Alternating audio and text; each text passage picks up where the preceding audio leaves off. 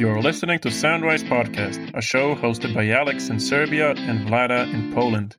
Each week, we cover a different artist or band and engage in open, spontaneous debates and discussions about specific parts of their discographies. Our goal is to expand their musical horizons and cover a great range of genres and styles. Find us on Patreon, patreon.com slash soundwisepod, and on social media at soundwisepod. Hello, everyone. Welcome to another episode of Soundwise Podcast. Hello, Alex. How are you doing today? Hey, Vlad, I'm doing good. Hope you're doing well as well.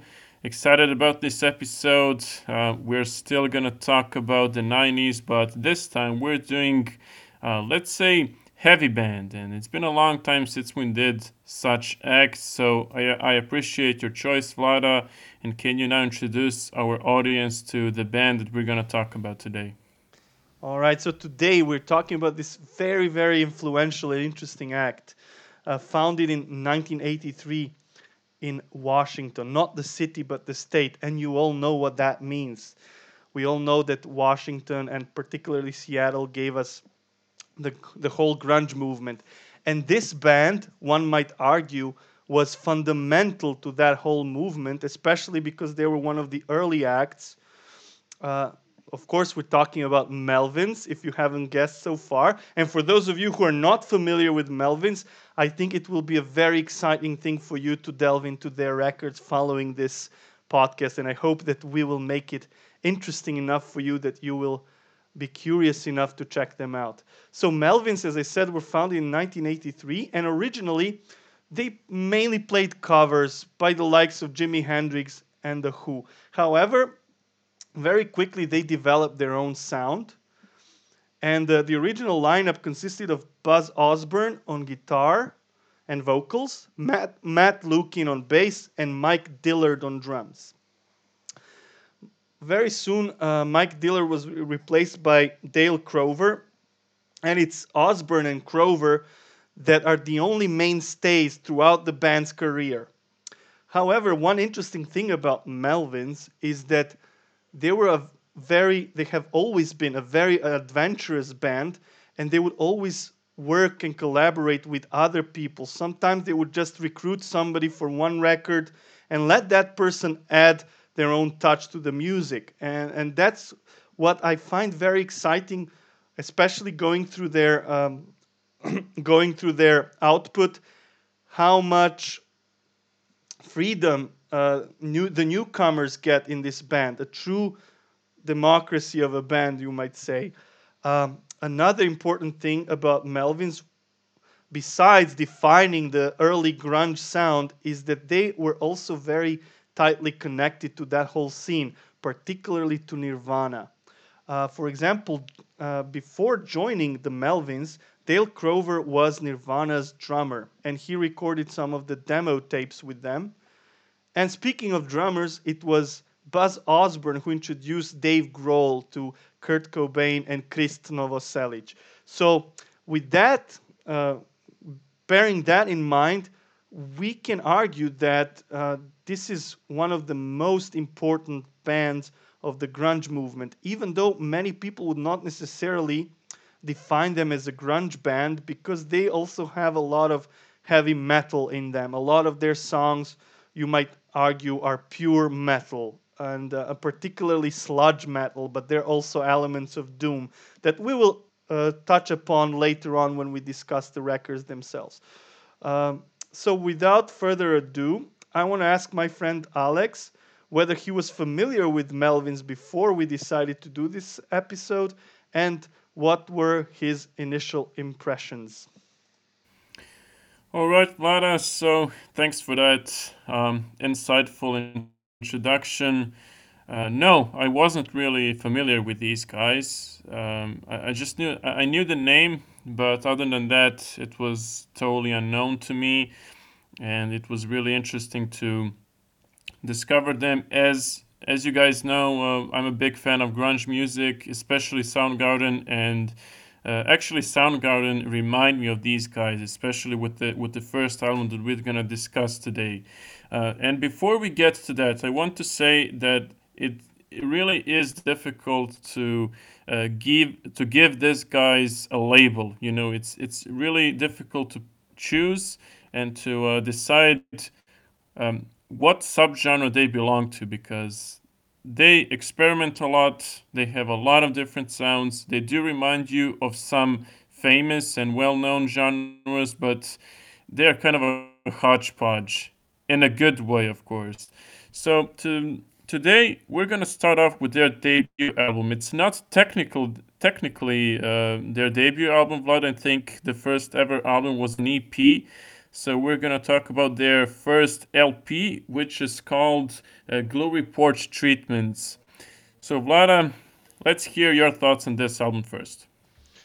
All right. So um, I decided uh, this is extremely difficult, you know, to choose three records to represent a certain band, especially when you have a band like Melvins with such a rich discography 24 studio records, so many different experiments, uh, so many different band members as well, um, as I mentioned previously.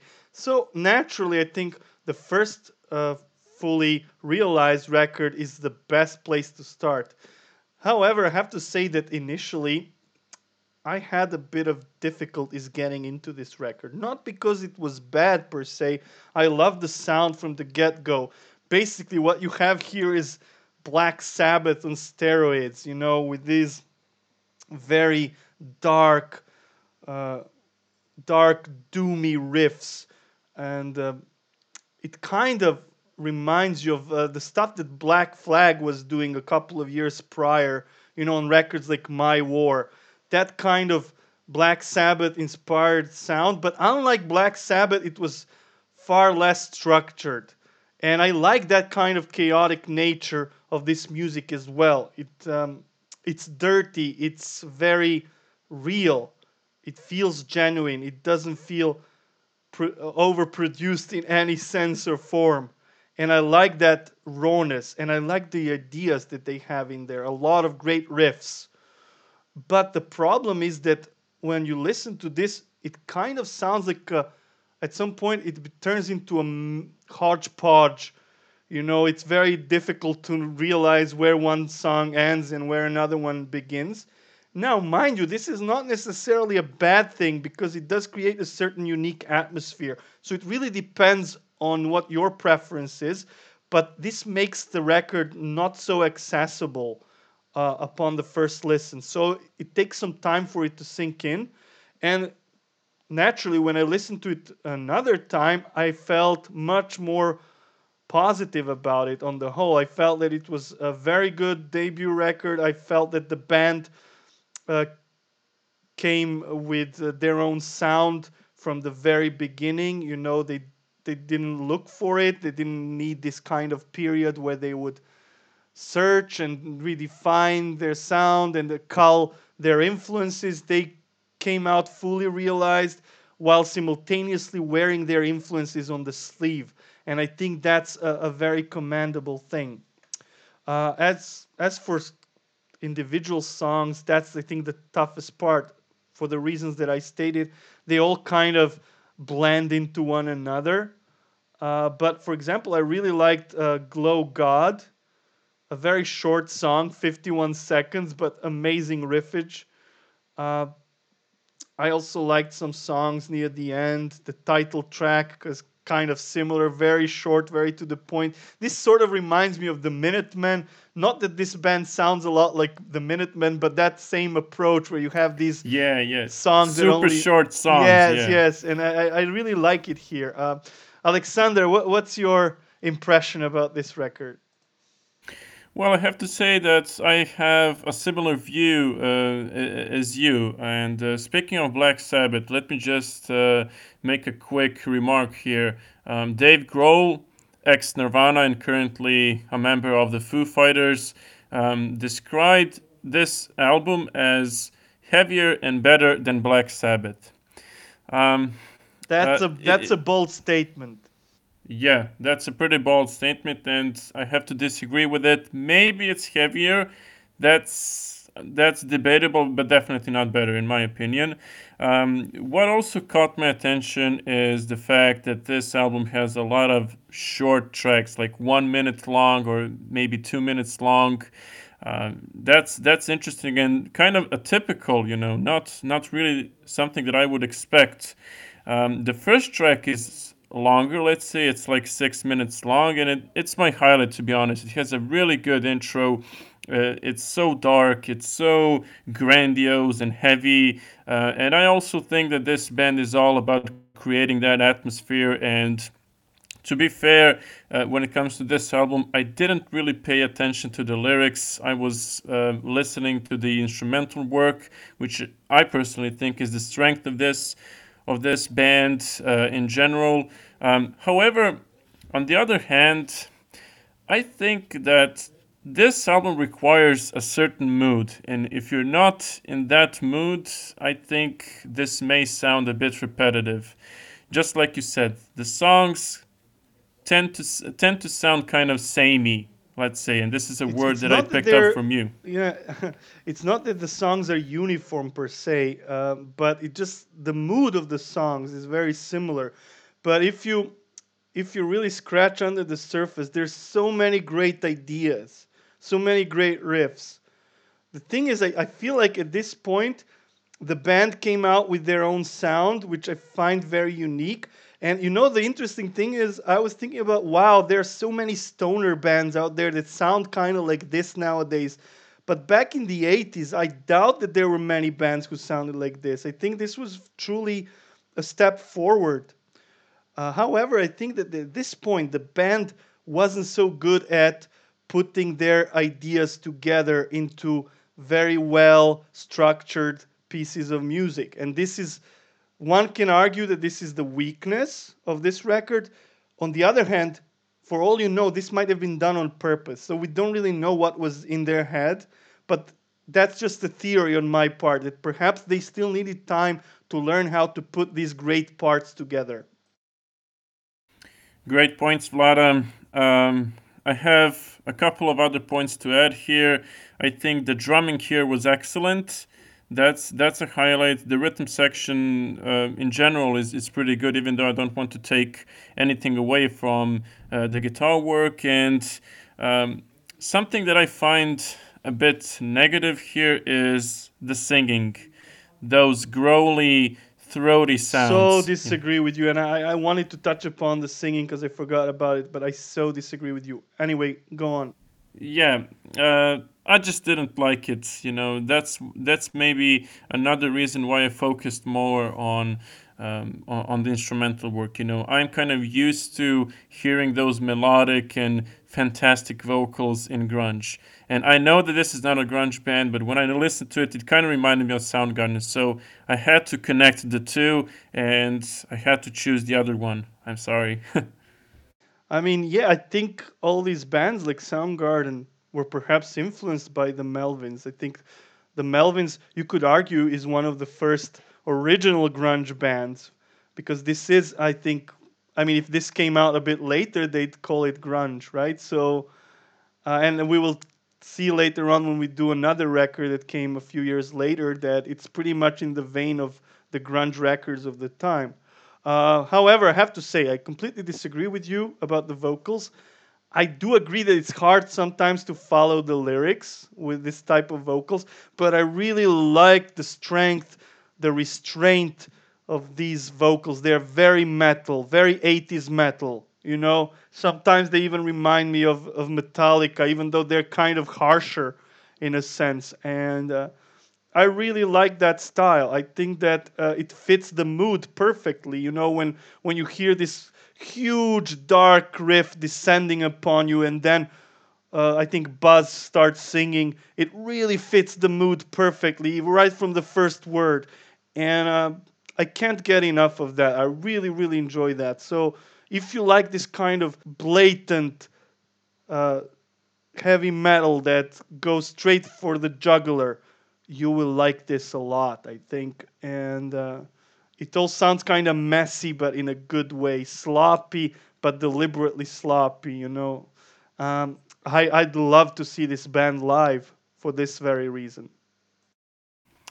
All right. Um, as I said, I kind of disagree about the vocals, but I think that's up to our personal preference. So, Vlada, um, let's do our ratings, uh, and also let's pick our favorite song or favorite songs, uh, whichever you prefer. So, what is your rating for this album? Okay, so this was very hard because, as I said initially, I couldn't really get into it, even though I liked the overall mood and sound. But I would give this one uh, maybe a seven because it's still a very good record and it just takes some time for it to sink in. It's very enjoyable, lots of cool ideas. About the best track, kind of hard to decide because they're all kind of uniform, as I mentioned, but maybe uh, the maybe um, hmm, Glow God. For some reason, I really enjoy that tune. It's super short, but the riffage is amazing. So Glow God for me. Wow, interesting because I think that this album is also a 7 and I wouldn't say that it's a convincing 7, maybe like I don't know, 6.5 7. Uh, at this point, that's how, how I would rate this album, and my favorite track is uh, the first track that's called Eye Flys. Yep, so Vlada, let's move on. The next record is called Houdini and it was it was released in um, what was the year? Yeah, 1993. So, what do you think? Is this a departure? Do you see some similarities now, a couple of years later? And, and, and this is what I was talking about. So they had all these great ideas, but they didn't really gel together so well. But here, six years later, right? It seems like the band really learned their craft and right from the get go, you have these wonderfully realized songs, wonderful riffs, but this time they, they're all well structured. The singing is even more powerful, I feel. Uh, there's a lot of uh, there's more dynamics to it, right? You can easily tell songs from one another. So a much, much, a much better record, I would say. I'm sorry if some of the hardcore fans might disagree, I really want to hear actually from you guys if you're more familiar with Melvins than we are.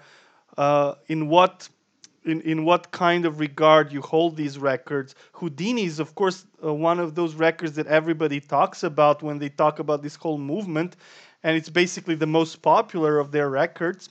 It's absolutely justified. Yeah, and, and, and you know what? It's the first record that they made on a big label. So, oh, I can already hear some people, that's selling out and so on. But no, that's actually quite interesting. Even though this is a big label record, it still sounds very much underground. It still sounds very raw. It still sounds very real. And I think it's it's a testament to the time when it was made, when grunge ruled the world, and bands like these could get more mainstream attention. What a great time that was, right? Uh, what do you think about that, Alexander? Ooh, Vlada. Um, I don't actually think that I have um, any disagreements here. I think this album was way more mature. Uh, they had more options, a richer and better sound uh, overall, um, better uh, instrumental work as well. The singing is totally acceptable for, for my taste, let's say, uh, and overall it, it's better. And I also have to mention that Kurt Cobain was involved in producing this album that's also interesting. Also, when it comes to the songs, I feel that this album has songs that are, you know, different in the sense that every song has something to offer. They are not uniformed like they were on on the la- on the previous record, right? Uh, yes, on the on the previous record that we talked about, of course, there were quite a few records in between. Uh, but yes, you can see how the band progressed, how they changed their sound, how they uh, matured into a, a, more interesting act. And yes, thank you for mentioning Kurt Cobain because he took a huge part in these sessions. He was a producer of several tracks, right? And he also played the guitar on, I think it's it's a rather uh, unusual track here, Sky Pup, that we can talk about later. But he's in there, Kurt Cobain, at least according to the credits. So yeah, again, we we can see how Nirvana and these guys were very close, very tight. Um, another interesting thing that here on the bass we have Lorax or Lori Black, who was, and this is another um, maybe not so important trivia uh, piece of information, but she was the daughter of Shirley Temple, a famous child movie star from 1930s. I don't know if you guys uh, know who Shirley Temple is. I'm, I'm sure a lot of people do, but maybe some younger viewers are not sure. But she was like a huge, the first true child star of, of Hollywood. So it's interesting how like there are all these weird connections when it comes to Melvins. So again, about the record, as we mentioned, great songs here. Hard to single out highlights. Uh, Hooch is such a great song to open the record. A very huge heavy metal riff, great singing. Again, that kind of singing that I like, very 80s metal, but with more edge to it. I, you know, I was even thinking, listening to this, how maybe Metallica got loose on load thanks to bands like this, you know, because they saw that there was a different approach to metal where you could be more loose and, and more sloppy and sound kind of badass, which is exactly how the Melvins sound here. And then they go through different songs. Lizzy, for example, is another great track where they have nice this guitar tweaks. Yeah, there. like they have this nice slow guitar part, and then it just ascends and a wonderful melodic singing. So I also like how the singing style changes from track to track. Uh, Going Blind, a Kiss cover. Very interesting. Remember uh, last time when we talked about Weezer, we uh, referenced some of their lyrics In about the garage. Kiss. Yeah, yeah, yeah. and and they were singing about Kiss. And here we have another Kiss influence uh, where a Kiss song got covered, Going Blind, a very good track, even the original. Kiss is one of those bands that people like to hate because because let's face it, they're not the best human beings, especially a certain person there. Uh, but the the the early the early records by Kiss, I think, were very influential and very raw. That they had that kind of almost punk aesthetic because Kiss were good musicians, but they were not in any uh, shape or form virtuosos. And I think I that I think that all these bands really loved that rawness of the early Kiss records, and and going blind fits seamlessly here. That just goes to show that Kiss actually had pretty good ideas, pretty good musical ideas too. Then we have uh, Honey Bucket, which is another of my highlights. Perhaps maybe my favorite song here. It's very hard to decide. Also, very metal, very aggressive. Again, great riffs, great attitude in vocals. Uh, kind of reminds me of all those thrash bands, but without thrash. We don't have thrash, but we have more of this sludge metal sound, this kind of doom metal sound. It's so dark and powerful at the same time. Very Black Sabbath inspired, as we already mentioned. Uh, and then the record doesn't really have weak spots. Maybe like these songs from uh, 7 to let's say 10 are not as good as the previous ones but they're still excellent i, I didn't i didn't spot any weak moment here. Uh, there were some experimental moments, though. Alexander, what do you think? Yep, uh, I think that the, the diversity in in this with this record is astonishing, and you know some of the some of the songs uh, have that same quality, but their features are different. Now, uh, for example, Night Goat is a very good track. Um, you mentioned Lizzy, which had those nice guitar tweaks.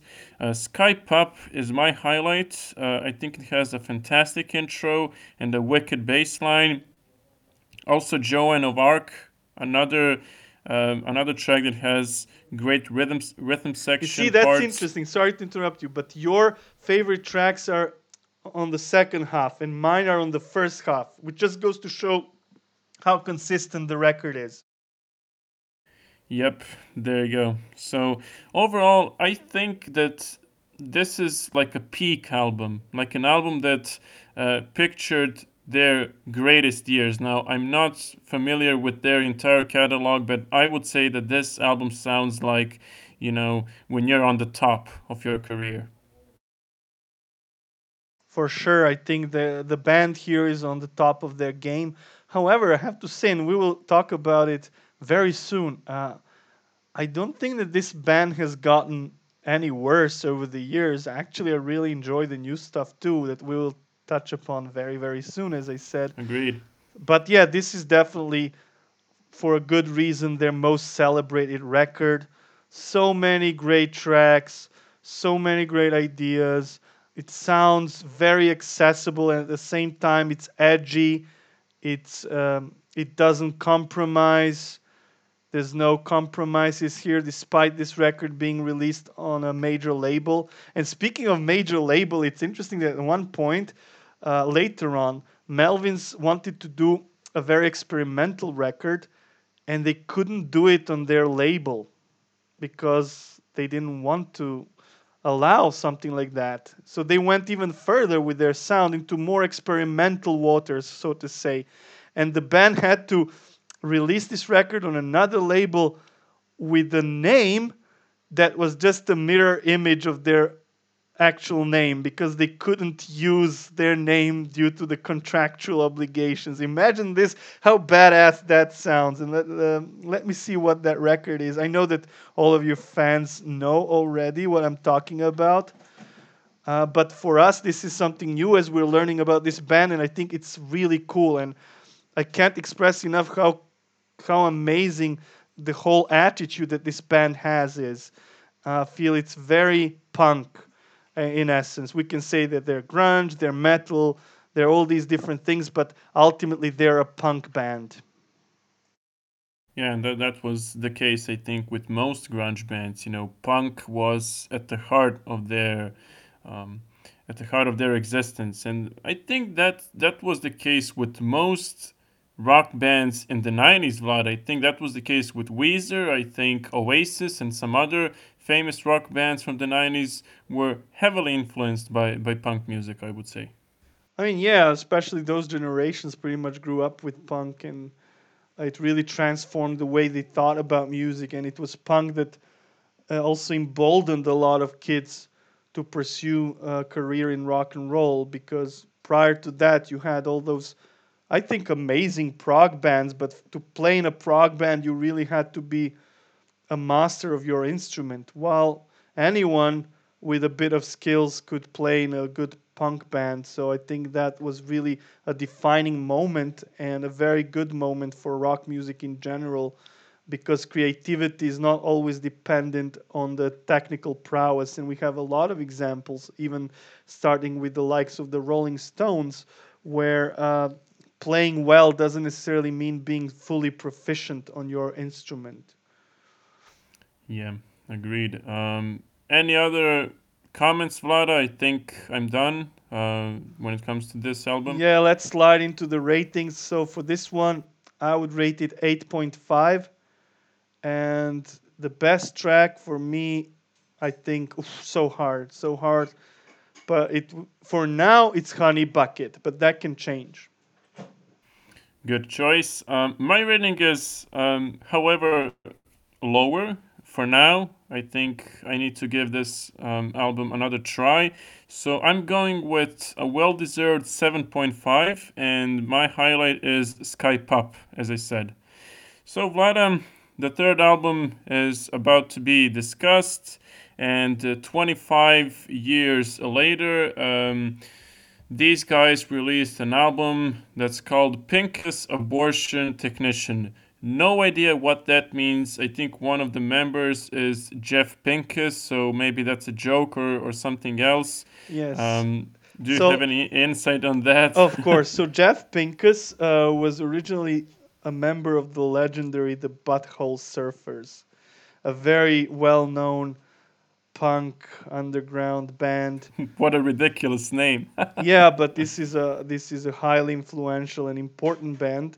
And one of their records, one of their early records was called Locust Abortion Technician. So this is a reference to that. And even one of the songs on this record is a cover from that record. Of course, Jeff Pinkus played a major role in uh, the Butthole Surfers. And here, interestingly enough, on this record, even though he's kind of fresh as a member, he plays the principal role here. He wrote most of the songs, most of the music. There are also some really cool cover tracks here that we're going to talk about. And this is why I as I mentioned previously, I appreciate this band so much that they were willing to hand the reins to somebody else, let somebody else lead the way. And the results are all the better for it because I feel this is another excellent release by the band and uh, very different from the previous two that we heard. Yet you, you still hear that same band, you still hear that same sound. So, Alexander, before I move on, I want to ask you what did you think about this record? Were you surprised at changes 20 some years later, or was this the exact thing that you expected? Okay, that's a good question. Um, since um, since we also did uh, the latest record of Weezer in our in our last episode, and it was a completely different thing, I kind of um, approach this record with the same kind of prejudice. You know, maybe this will sound poppy and softer, but it was actually the opposite. I, I think they still kept their heaviness and, and grit, but the sound is not entirely the same. They still experiment a lot, you know. When you when you take a look at the tracks here, okay, the first track, Stop Moving to Florida, it sounds like um, radio friendly rock song and it reminds me of the 80s which i think was the case with the whole with the whole album here. It was kind of um, paying tribute to the 80s music punk hard rock you know many elements of of that era but um, you know the heaviness wasn't gone the singing was still good at this point it's kind of weird to think that this was released 25 years later this sounds like it was uh, one of the you know successors of the records that we talked about previously. Yes, because as I said, this is a band that has a lot of integrity. They do experiment a lot here. For example, we have two bass players on the record, which is another interesting thing. And you see, they're willing to take in other creative musicians and let them refresh their sound a bit. So you still hear that uh, 80s, early 90s grunge underground sound. However, the songs do have a different feel to it. Pinkus has a few really great songs here, like "Don't Forget to Breathe," and I love that it's a it's a very long track here. Most of the other songs are, well, some some tracks are like around four minute mark, some are shorter, but this one is truly long, almost eight minutes, and I love that whole musical journey, the way he develops the song, the vocals. The vocals sometimes they sound super melodic, and then you hear several people coming in with backing vocals, and it's it's so uh, it, it's just so enjoyable, and, and at the same time, it, it still retains that edge that the band had on the previous records that we talked about. So you can tell that this is a very mature act that follows their muse and uh, there's some other examples here, like uh, Flamboyant Duck had some yeah, that was amazing, cool. amazing guitar work. Like there's this acoustic part, and then all of a sudden it just uh, transitions into these really cool, almost. Uh, I don't know what it reminds me of. It, it kind of reminded me of even of Keith Richards. These like really cool guitar riffs. Um, kind of a, a departure from like the other stuff that we talked about and I like that. Break Bread, the great punk tune again. Pinkus at the helm, uh, and then we have covers. I want to hold your hand. Interestingly enough, as we know by the Beatles, and uh, uh, and this follows a long-standing tradition of punk bands covering up famous hits and classics and totally messing them up. But here it's so much fun to listen to it and i think this is the best way possible to cover the beatles because if you if you get too serious about it you'll never match the brilliance of lennon mccartney and uh, harrison and ringo. So this is such a perfect way to cover the song i really enjoyed it and overall a very short record 37 minutes which i also think is perfect it just all seems so seamless so wonderfully arranged Alexander, anything you'd like to add? I would just like to quickly ask you uh, do you think that this album is generally more accessible compared to the older stuff?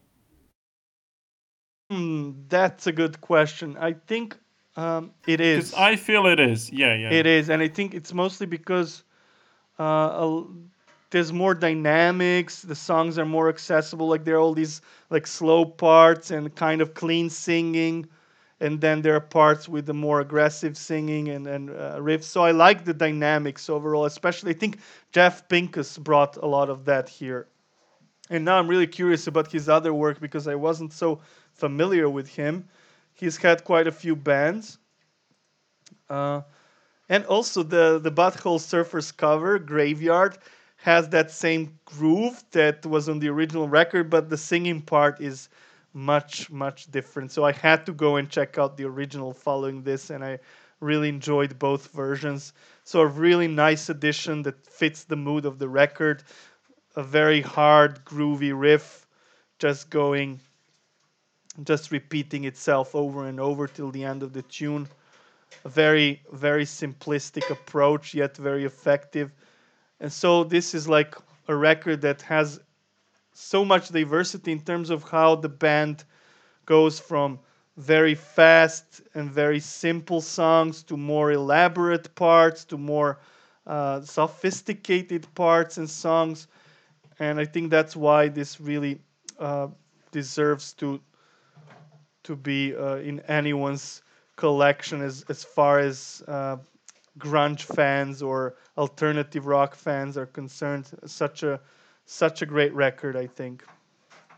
Yeah, and uh, given the fact that this record is good and it doesn't lose any originality, um, actually, this makes me excited about the upcoming album that's called "Working with God," and it is it is uh, going live basically in a couple of days. Um, so that's that's that's really fun. Um, I think that's it for now, Vlada. Uh, I will now give you my ratings and my rating actually, and my favorite track. I think uh, this album is also 7.5, uh, a well-deserved 7.5, as I said uh, for the for the previous record, the previous record that we discussed, of course. And the favorite track is kind of difficult to pick here. You mentioned "Flamboyant Duck." I think that's a very good track. Uh, but I think I will actually go with Prenup Butter instead. Vlada, back to you. Oh yeah, that's a great track. Kind of reminded me a bit of Soundgarden even. Uh, but I would say my favorite track, even though as you said it's extremely difficult, uh, probably uh, Flamboyant Duck or Don't Forget to Breathe. I'm kind of in two minds about it. I'm not really sure. A bit strung out, but let's say Flamboyant Duck and the rating is I think also mm, I would say eight because I wouldn't rate it as high as Houdini, but I still think it's an excellent record. Definitely very refreshing to hear something like this. I always try to follow new releases, new music, and you don't come across such uh, great records very often. I think uh, this is a rarity, and it's so good to hear a band with such a long career still being able to deliver the goods after all this time.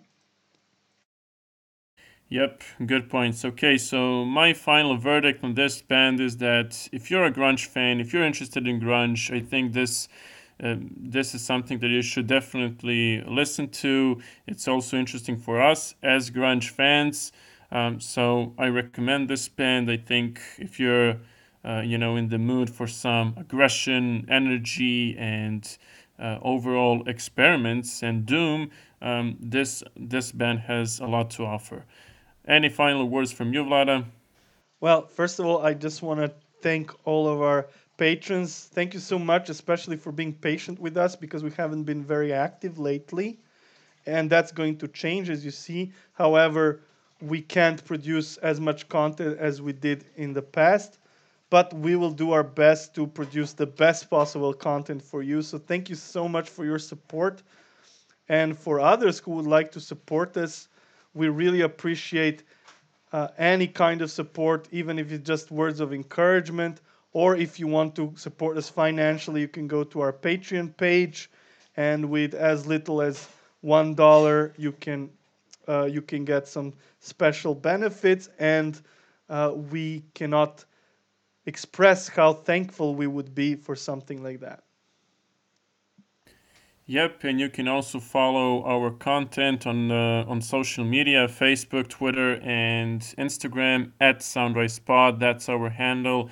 Um, see you in two weeks, guys. Thanks a lot for uh, sticking with us. We hope you'll have some uh, positive feedback. Uh, stay safe, and uh, we'll speak to you soon write a review, and then you can share it with the world in any social media platform. And then your friends see it, and you can share and discover new shows together. This is Steph, instigator of Pod Rev Day, Podcast Review Day. And I'm Andy from Inspired Money. And I'm Ariel of Earbuds Podcast Collective and Castbox. We're here to tell you everything you need to know about Pod Rev Day, which is on the 8th of every month, of every year, of every century, of every, you get it. We are posting podcast reviews as part of hashtag PodRev Day, Podcast Review Day. Because podcasters work their butts off and deserve to know how much they've impacted your lives. And you can do that through reviews. Even one star feels surprisingly good. Does it? It lets you know that people are at least listening. Don't be a passive podcast listener write a review and tell your favorite creator what you love about their podcast or about a specific episode. And to participate, you just need to do one review. And we'll see you every eighth of the month. PodRev Day, because podcasters deserve to hear it. Hashtag PodRev Day. P O D R E V D A Y.